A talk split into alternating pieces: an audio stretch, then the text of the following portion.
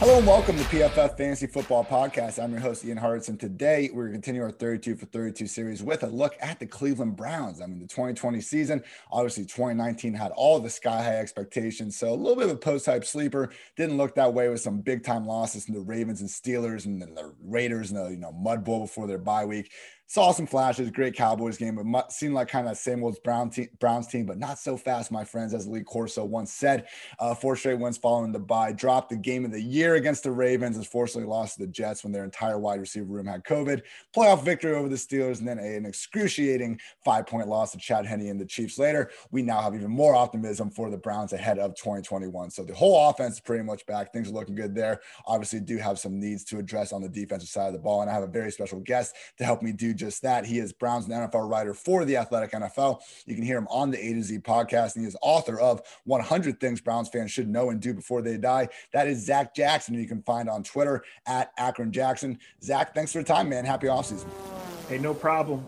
It's a different offseason, that's for sure. I mean, the Browns are coming off a 12-win season. There are coaching regimes and front office regimes that didn't win 12 games in their time here. So, the vibe is different. A lot is different. And now the microscope, right, is on all these decisions, and the importance of all these decisions is amplified, but they're in a good spot. And Ian, no BS, just knowing that they're going to be prepared, right, that there's going to be some thought and some plan. They're not all going to work out. They're not all the way there yet, but just knowing that, whatever comes next is going to be part of a plan to get them there is completely different than it's been in the past.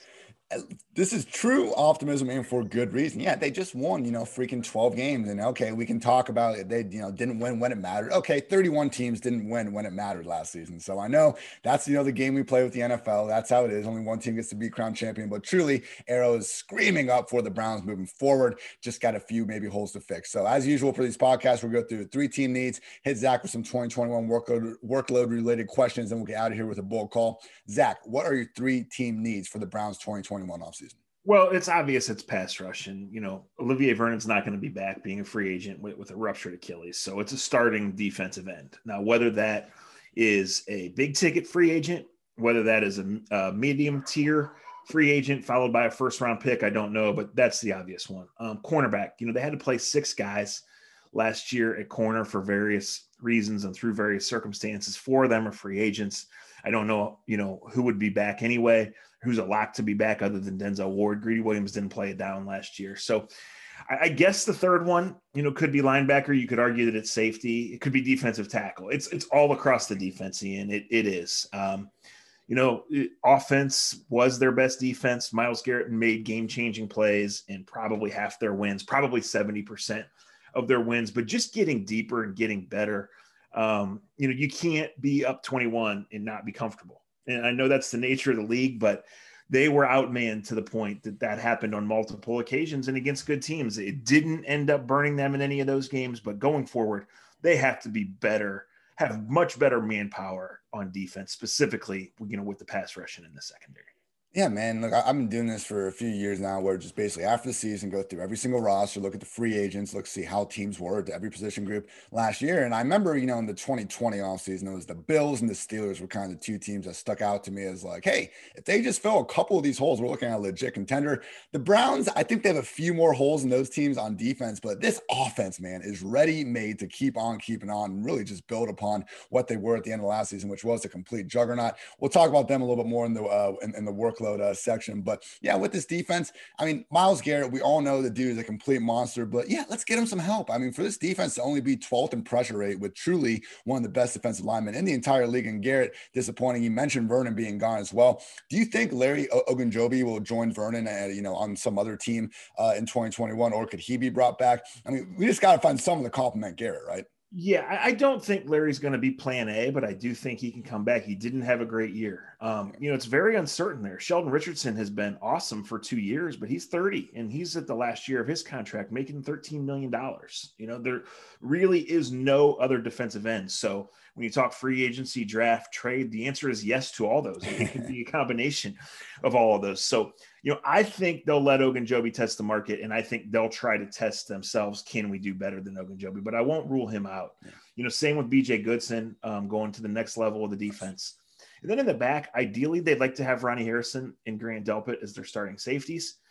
But, you know, we just don't know because it's only 1 year of the coordinator and the personnel issues last year. You know, what they – we know they want to move Myles Garrett around, and obviously they want him to have 20 sacks, right? But, like, do they want to play three safeties? You know, how do they really want to use the linebackers? What would they do, you know, if they draft, say, a first-round pass rusher who's not an every-down defensive end, at least not right away? We don't know what they want to do in that Joe Woods defense. We just know they want Denzel Ward to be healthy, and they want Myles Garrett to be healthy. He wasn't the same player after he had COVID in late November. If he is, he can be that 16, 18, 20 sack dominant guy. But until they upgrade, you're right, he has to be that. For this defense to have a chance. Yeah, no disrespect to my guy, Aaron Donald. He deserves to win that Defensive Player of the Year award every time. But keep an eye on these Myles Garrett odds, people. I mean, he truly has that, you know, 20-plus sack season in his yearly range of outcomes. And in particular, if the Browns can't add some of these guys we're talking about to the picture, could make things even easier for him. I know what you're saying, Zach. You know, it's year two Joe Woods defense. We don't know what he wants to build around. There really are needs at all three levels of the defense. The one kind of sure thing that you brought up was Denzel Ward and the need to kind of keep him healthy. And that really has been the problem throughout his career. When he's been out there, I mean, I know Travis Kelce might have put him in a pretzel the last time we saw him, but generally Denzel Ward has been anyone's idea of a high-level corner. Do you think, you know, with another solid 2021 and reasonably good health, he'll have a long-term contract in his future sooner rather than later? Yeah, I don't even think it comes down to 2021. I think it's this year. You know, I just think you have to pay a guy like that. I think 32 teams would pay Denzel Ward. I think he's that good. You know, he's still young, super athletic, can man up just about anybody. Makes plays on the ball, and he's played in all these defenses. Like, imagine if he can play in the same scheme for 3 years, right, and be healthy. And he's just now physically mature. When they drafted him 3 years ago, he turned 21 the day after they drafted him. So we're talking about a guy who's still 24 years old, has now done it for 3 years, you know, is exponentially better from that. So yeah, I think Denzel Ward is a guy you absolutely pay this offseason, because why would you wait if you know he's in your plans? I remember the big kind of concern coming out of Ohio State. He only had 2 interceptions the whole time there. Doesn't have the ball skills. I mean, it all just kind of depends on a defense you're running. He's already got 7 picks anyway. So hopefully a little better health. But even with that said, I mean, 13 games, 12 games. Dude's been playing through the pain pretty much the entire time. Keep Denzel Ward. And yeah, to your point, certainly 32 teams in the league would want to have someone like him on their squad. That's enough talk on the defense. And yeah, we had to go through it because, again, those are clearly their 3 team needs, you know, pass rush, again, linebacker, and then cornerback, but really we get those secondary in as well. Fix the defense because this offense is absolutely stacked. We're going to take a quick break to pay some bills. PFF and Sunday Night Football's Chris Collinsworth is teaming up with one of the best players on and off the field, 49ers All-Pro cornerback Richard Sherman. The Chris Collinsworth podcast featuring Richard Sherman is available now wherever you find your podcasts. They'll provide the most interesting football conversations in sports every single week, and sometimes that means the discussion will venture off the field too. Additionally, Chris will be taking a dive into the game of football as he sees it, inviting in the best and brightest to talk about everything that is happening in the great game of football. Mark your calendars, you do not want to miss the best 60 minutes of insight this season. Download the DraftKings Sportsbook app now and use promo code PFF to get your shot to turn $1 into $100 when you bet on any team to hit a three-pointer in any basketball game this week. That's promo code PFF for new customers to get a shot at 100 to 1 odds on any basketball team to hit a three-point shot, only at DraftKings Sportsbook. Must be 21 or older, New Jersey, Indiana, Michigan, or Virginia only. Restrictions apply. See DraftKings.com/sportsbook for details. If you have a gambling problem, call 1-800-GAMBLER, or in Indiana, 1-800-9-WITH-IT. In Virginia, call 888-532-3500. And that's where we're going to move on to now. And Zach and I are recording this on February 17th. So not Nostradamus. We'll see, you know, what changes between now and the season and just now in a couple of weeks when this is going to be published. But want to look at Baker Mayfield and get your thoughts on him entering really what's going to be his best offseason yet in terms of continuity. Because, look, took a huge leap in his third year in Kevin Stefanski's offense, played brilliant down the stretch. He came in as PFF's number 7 highest graded quarterback of the season, including the playoffs. And he even accomplished this without OBJ for most of the season, and even some offensive linemen coming in and out in the playoffs. So he'll finally be entering his second season in the same offense. How important do you think that continuity is for Mayfield in this entire offense? Because, you know, after that rookie year, we're looking at Mayfield as one of the next big things at the quarterback position as a whole. Didn't seem like we'd ever get back to that point in 2019, but now it seems like we could actually see another leap. And maybe we're talking about Baker as, you know, one of the more productive signal callers in the league this time next year. Yeah, I mean, when you talk about right now and what we saw over the last 6-8 weeks of the season, then yeah, it looks like the continuity piece is the biggest thing, because the way he played late in the year, you can look and say, okay, this is what happens when he finally gets comfortable. He was bad for much of last year. We know how his second year went. He was bad. He was up. He was down. But it just seemed like after the bye week and after they got rid of those terrible weather games, he had a whole comfort level. And the coaching staff had a whole different comfort level in him. And, you know, Jarvis Landry got healthy. That helped. But the play calling, the body language, the accuracy, I mean, that's what Baker Mayfield is, right? He's an accurate quarterback. He's a get-hot quarterback. And we had not seen that except in stretches. And then we saw it basically for 2 months, right? So, yeah, I mean, the thing with Baker is he doesn't hide anything. He's out there, and his body language is really important. And that's not a metric. That's not a stat, right? But, like, he tells you when he's confident, when he's feeling himself. And I just think in everything, starting with the huddle, really, and certainly leading to the medium-range throws to Jarvis Landry, to Rashard Higgins, occasionally to Donovan Peoples-Jones, he was completely different. And if you think that's the guy you're going to get, the lights coming on and, you know, the continuity, the line, the coaching is all going to only make him better, then you have your guy, and 10, 11 wins in the playoffs is the expectation for every year. So, you know, based off that, he didn't just do that over 3 or 4 games. It was more like 7 or 8 games. You know, that's my view right now, and we'll see where he goes from here. Not those weather games, man. I mean, Raiders, Texans, Eagles from weeks 8 to 11, they had the bye week thrown in there. It was just miserable. And it wasn't just Baker and company struggling. I mean, none of those other offenses. Deshaun Watson accounted for 153 total passing yards. I don't think anyone's really holding that against him. So yeah. And then for him to come out really down the stretch and play, in my opinion, the best ball of his career, was great to see. Now, the one bad thing that, you know, one quote unquote bad thing that came out of the Browns' second half success is I see so many people putting together that the Browns are now better off without Odell Beckham because of how much better Baker played. Look, I understand that Baker is better off going through his progressions, throwing to the open guy, but shouldn't we want to have a coverage, you know, changing talent like Odell Beckham into full, and then hopefully get that version of Baker who's not force feeding the ball there? Because I just can't wrap my mind around any offense being better without Odell Beckham. Do you agree with me? And do you think the Browns agree that, you know, yes, Baker played great without OBJ, but in a perfect world, we want to get that same version of Baker with a healthy version of OBJ? Yeah, because I think you look at the playoff game they lost, and the Chiefs just basically got up in him and said, please throw it over our heads, right? And I think what they've done so well, Ian, is they've put it to where, you know, in his second year, it felt like that. It felt like Baker dropped back and let it fly to OBJ. Well, that's not who Baker is, right? And there was a million things going on, and the tackles weren't good, and the coaching staff was a mess. Well, in this offense where they're going to run and they're going to throw to the tight ends, and they're going to, you know, set things up for the shots off play action, for those medium range passes that ideally OBJ would catch and take and turn it into a long play. Yes. So I know it's been complicated, right? And I know that Odell is always going to come with the reputation, and it's been 4 years now since he's had a huge year, and can you keep him happy? But when you watch the Browns get in trouble and need to throw the ball down the field, like, they just really couldn't, not with any consistency, right? And some of it is that they were built a different way, but yes. Do I agree with your assessment that to get to that next level, to unlock things in this offense, and they unlocked a lot in the passing game in November and December, no doubt, but you need that guy to get down the field. Now, is that still Odell? Is it still worth it?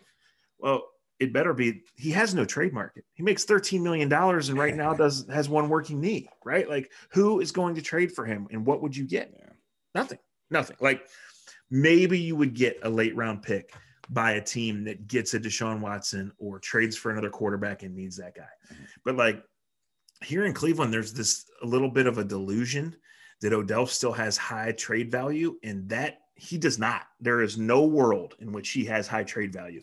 His value is to get healthy, get comfortable with this offense, and allow Baker and Kevin Stefanski to let him be a part of this offense. And as you said, maybe the missing part that makes defenses pay for getting up and playing them the way the Chiefs did.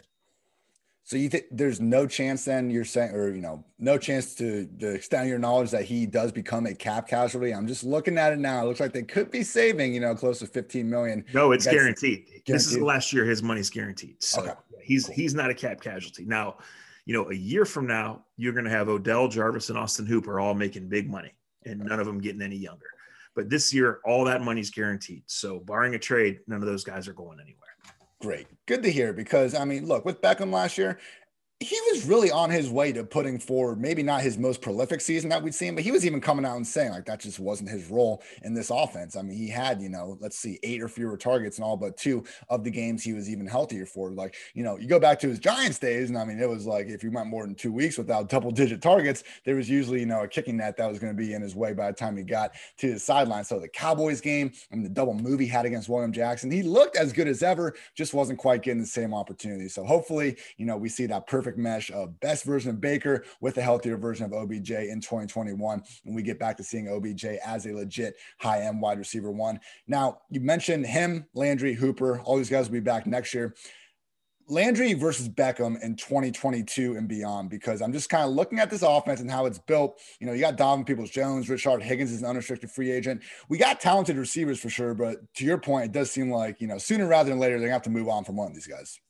Yeah, I mean, right now, the easy answer is Jarvis, just for what he means in terms of, you know, a chess piece, a leader, a blocker. I mean, he just produces, right? Like, Baker was a completely different quarterback late in the year, but Jarvis coming back was a big part of that. He really was. So, to me, that's an easy one. But when you look at the cap right now, Ian, like the top 3 guys for this year, and they're in healthy cap room. They're not in incredibly great, wide open cap room like they've been in recent years. It's Jarvis, it's Odell, and it's Sheldon Richardson. And you know, basically the guarantees on all 3 of those guys are up after this year. Sheldon's contract is up after this year. So it is wide open and it is complicated. And say Baker has another good year and you're committing to him, and they're going to commit to him at least via the 5th-year option, right? You know, what are you going to do there? That's a complicated one. Austin Hooper's a nice player, an important player on this team. He didn't get open more than 4 yards down the field. Right. So are you going to pay him $10 million past this year? Well, for the way he blocks and the way Baker relies on him, sure. Peoples-Jones, as you mentioned, is the really intriguing one to me. You know, to think a guy that had the kind of strange college career that he had, to be 21 years old and come in, you know, playing behind those guys, no real offseason, and make some of the plays he made. I mean, that's intriguing as hell. So I don't think the Browns right now can bank and say we've got a true number 1 future wide receiver here, but I think they can look and say, man, we just got to keep coaching this guy up and keep getting him in good spots. And maybe 2 years from now, we've really got a superstar.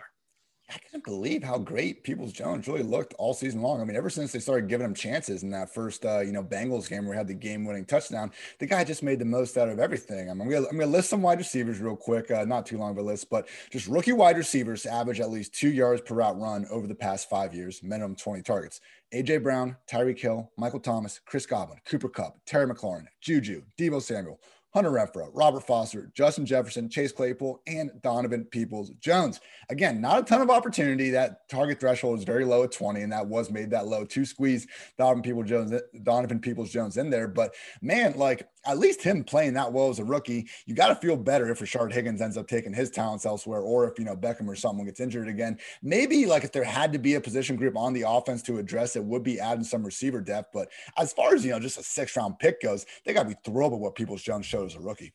Yeah. 2 quick things. One, I think Higgins will be back, because I just think, even though there's going to be a market for him, I think here is where he, you know, played. He knows this offense. He knows Baker. But with Peoples-Jones, the other thing too, you talk about only 20 targets. Well, the first 2 games he had to play, like, he wasn't in the game plan. Kadarrell Hodgin, one of them, got hurt in warmups, and they had to bring Peoples-Jones from playing kickoff team to playing. The second game where he makes the big play, the Cincinnati game you mentioned, that's the game Odell gets hurt on the first offensive play. Yeah. So he goes through the week thinking he's going to get 6 snaps, and then he plays 30. Like, there's just so much upside. We didn't get to see much training camp. They didn't have much training camp this year, but there were a couple times where you just looked and said, my goodness, like, that's awfully natural for a 21-year-old rookie that really doesn't know what's going on out here right yet. So, like I said, if I'm the Browns, I'm not sure I'm counting on him being a star in 2021, but I'm really excited about what he brings. Yeah, 100%. I mean, that, again, hey, it's 6-round rookie. So, in my opinion, he's already, you know, exceeded those expectations. So, anything else is, you know, the icing on the cake, but credit to him for having that great first season. Hopefully, he can build on that as we continue to go on. So, quickly on tight end, we talked about Hooper. hey, security blanket, great job blocking. For me, though, looking at the position group, I mean, Harrison Bryant really seemed like he was doing his thing as a rookie as well. And Dave Njoku is someone that I'm sure fans, you know, have been clamoring for getting more playing time over the past few years, particularly after he had that really good second year in the league. Do you see this continuing to be a committee of sorts in 2021 with or without Njoku back? Because, again, past that, we got to worry about Hooper. That's fine. But at least from a fantasy football perspective, it's been a little bit annoying because Hooper being that high-priced free agent tight end, we figured he would be, you know, kind of the runaway target leader. But as we saw in Stefanski's offense, which was similar to what he did in the Vikings before, a lot of these guys were getting involved in the passing game. Do you expect that to continue? I do. For one reason, as you mentioned, that's Stefanski's offense, right? A lot of two tight end sets, a lot of three tight end sets. And the Browns are going to be a running team, so those guys are going to be on the field. But for two, they're all pass catchers by nature. I mean, Hooper had 70 reception seasons. Harrison Bryant was the rare college tight end that had 100 reception season. And I'll tell you, he's interesting because he had a really strong beginning of the year, even showing a willingness to block, which a lot of rookie tight ends don't want to do. But he got a little case of the dropsies late in the year and then had COVID and kind of fell out of the rotation. So, you know, you would expect him to bounce back strong, but if a guy can't hold on to the ball, you know, you can't play him. And then there's Njoku, who's never been able to hold on to the ball, at least consistently, but he's the biggest tight end you got. He's the fastest tight end you got.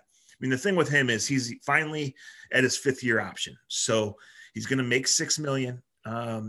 He's going to be a free agent. He's asked out multiple times. And you can't count on him. You can't.